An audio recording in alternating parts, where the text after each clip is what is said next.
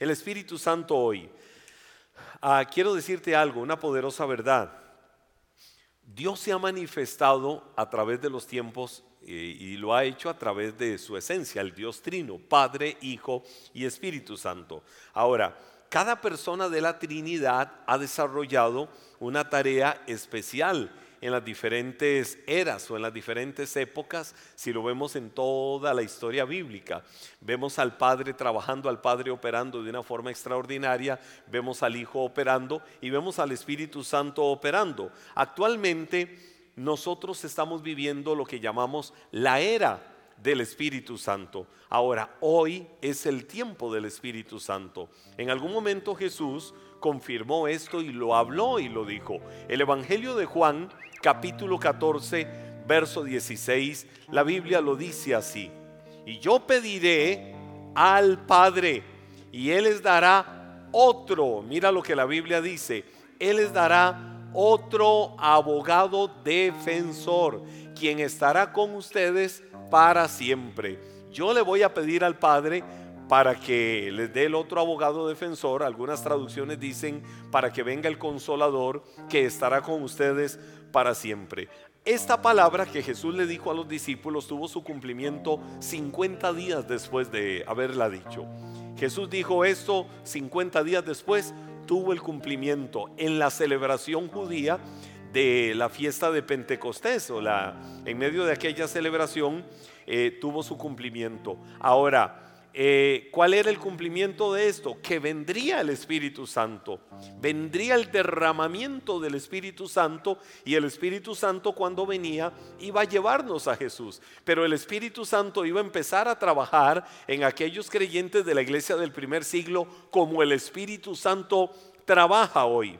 Se inicia en Pentecostés el cumplimiento de esta palabra. Jesús dijo, yo pediré al Padre para que venga otro consolador, para que venga otro abogado defensor. Estará con ustedes, les guiará, les revelará la verdad y a través de él habrá una operación maravillosa de milagros. Ahora, lo que sucedió fue como un traslado de poderes eh, manifestándose a nosotros del Hijo a la persona del Espíritu Santo. Eso fue lo que sucedió. Cristo lleva a cabo en favor nuestro la obra de la redención en la cruz del Calvario. En la cruz Cristo nos redimió, Cristo nos salvó, Cristo derramó su sangre, pero ahora la persona del Espíritu Santo lleva a cabo otra obra y es la obra de la regeneración. Cristo la de la redención y el Espíritu Santo la de la regeneración. El Espíritu Santo viene a habitar ahora en el cuerpo de Cristo, es decir, en la iglesia que somos cada uno de nosotros. Hoy podemos decir somos el templo del Espíritu Santo, podemos decir somos la habitación personal del Espíritu Santo. ¿Y por qué sucede eso? Porque cuando alguien hace un acto de confesión de fe reconociendo a Cristo como Señor y Salvador en su vida, inmediatamente la promesa de la Biblia se activa. ¿Cuál es esa promesa? Viene el Espíritu Santo a tomar control, a tomar dominio, a tomar posesión de esa vida. Porque yo, en una actitud de humillación, lo estoy reconociendo a Él y le estoy diciendo, te rindo mi vida, te rindo mi corazón, te rindo todo mi ser, te rindo todo lo que soy. Ahora mi voluntad la entrego a tu voluntad, para que seas tú, Señor, el que me gobierne, el que rija, el que dirija mi vida y las acciones de ella. Entonces es donde morimos a nosotros mismos, al hombre viejo, para que ahora en la nueva naturaleza venga el hombre nuevo. Eso es lo que sucede. El Espíritu Santo está en cada uno de nosotros ahora.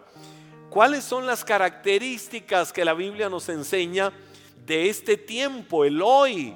Del Espíritu Santo. En el Antiguo Testamento, eh, por lo menos lo vemos en, en la ley, el Espíritu Santo venía en un momento determinado sobre algunas personas para usarles pero era solo en algunos momentos determinados que el Espíritu Santo venía sobre aquellas personas. Ahora, hoy, a partir de Pentecostés en la iglesia el Espíritu Santo viene a morar, no viene sobre y en algún momento determinado. El Espíritu Santo ahora viene a entrar, a morar, a hacer una habitación, a hacer una casa, a hacer un templo, el corazón de cada uno de nosotros para que Él sea el que lo dirija. Eso es un mandato no es una sugerencia, es algo que la Biblia establece, que establece que ahora somos el templo del Espíritu. ¿Tuvo eso un cumplimiento profético? Sí, lo tuvo. En el libro de Hechos, capítulo 2, versos 17 y 18 y más adelante el verso 39, mira lo que la Biblia dice. En los últimos días, dice Dios, derramaré de mi espíritu sobre toda la gente. ¿Qué fue lo que dijo el Señor? Derramaré de mi espíritu. Hoy podemos decir, estamos viviendo esos tiempos profetizados en la palabra. Estamos viviendo tiempos donde hay señales de una o de otra manera que no muy distante de nosotros será la segunda venida de Cristo. Y de eso tenemos certeza por su palabra. Yo no te puedo decir que es mañana, pasado mañana, en un mes, en un año, en dos años, en cinco, en diez años, en veinte, en treinta. No te puedo decir cuándo, porque para Dios un día es como mil años y mil años es como un día. O lo que Dios puede hacer en un día, nosotros quizás duramos mil años. O lo que nosotros decimos que queremos que suceda en un día, Dios puede permitir que suceda en mil años.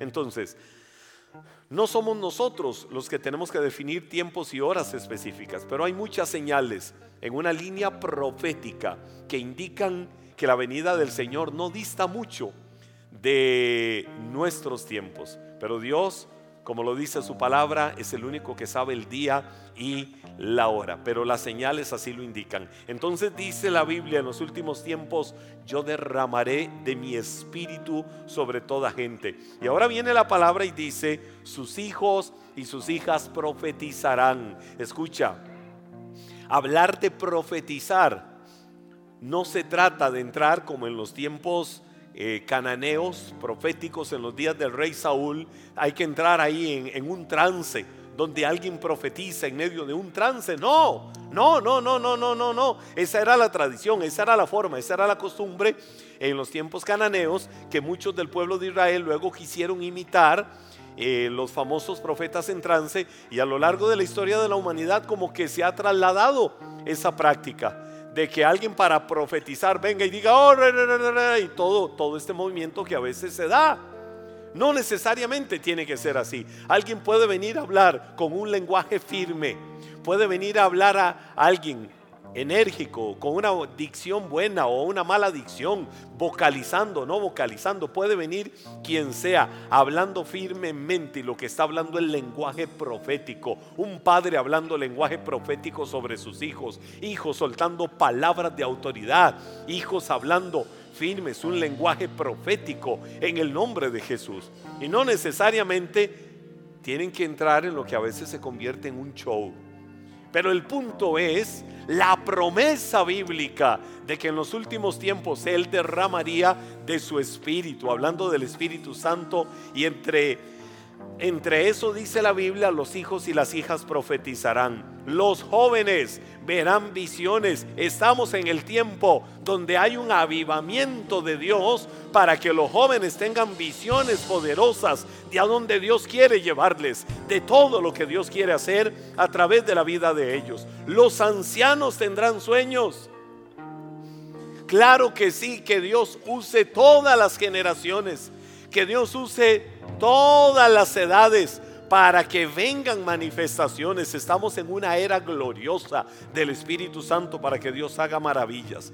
Y dice la Biblia, en esos días derramaré mi espíritu aún sobre mis siervos, hombres y mujeres por igual, y profetizarán. Y así es como nosotros lo estamos creyendo. Ahora, dice la palabra en el verso 39. Mire qué rico lo que dice esta promesa, esta promesa. Yo quiero que ahí donde estás levantes tus manos. Esta promesa es para ustedes, para sus hijos y para los que estén lejos, es decir, para todos los que han sido llamados por el Señor nuestro Dios. Y a todos los llamados es aquellos que se han convertido en el templo, en la habitación del Espíritu Santo de Dios. Entonces hay un cumplimiento profético que yo creo que se está dando hoy, en estos días, en estos tiempos, donde Dios vendría a derramar de su Espíritu, donde los jóvenes no serían seducidos y atrapados por la maldad del mundo, no, un avivamiento en la juventud, una juventud enardecida con una gran visión de Dios en sus corazones para servir a Dios, para desarrollar sus vidas con propósito, para trasladar a muchos jóvenes también de las tinieblas a la luz admirable de Cristo Jesús. Son tiempos gloriosos del Espíritu Santo. Y si yo complemento esto de que es el Espíritu Santo hoy, el mismo capítulo 2 del libro de los Hechos, y solo lo voy a mencionar, el capítulo 2 del libro de los Hechos habla de la unidad que se estaba dando en aquella iglesia del primer siglo. Era la primera parte. Hay gente que dice, ay, la iglesia del primer siglo. No, no, no, un momento. La iglesia del primer siglo era la primera parte de lo que es la iglesia del Señor hoy. Y no se quedó en la iglesia del primer siglo, la mal llamada iglesia primitiva. No se quedó en la iglesia del primer siglo aquello de señales, milagros, el tener todas las cosas en común, el apoyarse unos a otros, un desprendimiento, una liberalidad, una generosidad, para la obra del Señor, para sembrar, para que la obra del Señor siga prosperando, para que la iglesia, la obra del Señor tenga todas las facilidades para extender el reino de Dios acá en la tierra. Eso no se quedó limitado a la iglesia del primer siglo. Hoy estamos viviendo una era gloriosa de la iglesia de Pentecostés. Hoy estamos viviendo una iglesia, una era de la iglesia hermosa. Adoraban en el templo y por las casas, dice la Biblia en aquellos días. Nosotros hoy adoramos en el templo y por las casas. Tenían las cosas en común. Bueno, esas cosas tienen que avivarse.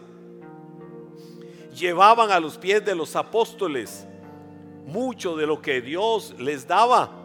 Eh, prosperaban, fructificaban, vendían un terreno, vendían una finca y se paraban para darle a Dios. Ahí fue donde cometieron aquel terrible pecado Ananías y Zafira que prometieron toda la venta de una finca y al final usurparon una parte. El delito no fue no dar, el delito fue haber prometido y después robarse algo de lo que habían prometido para Dios.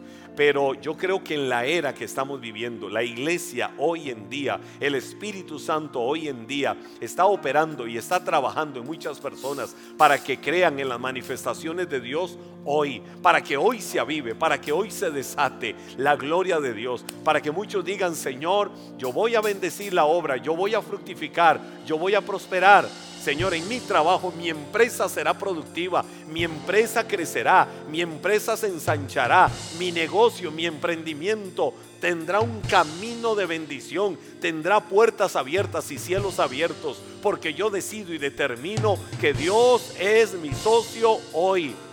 Yo creo y creo y creo que Dios sana al enfermo.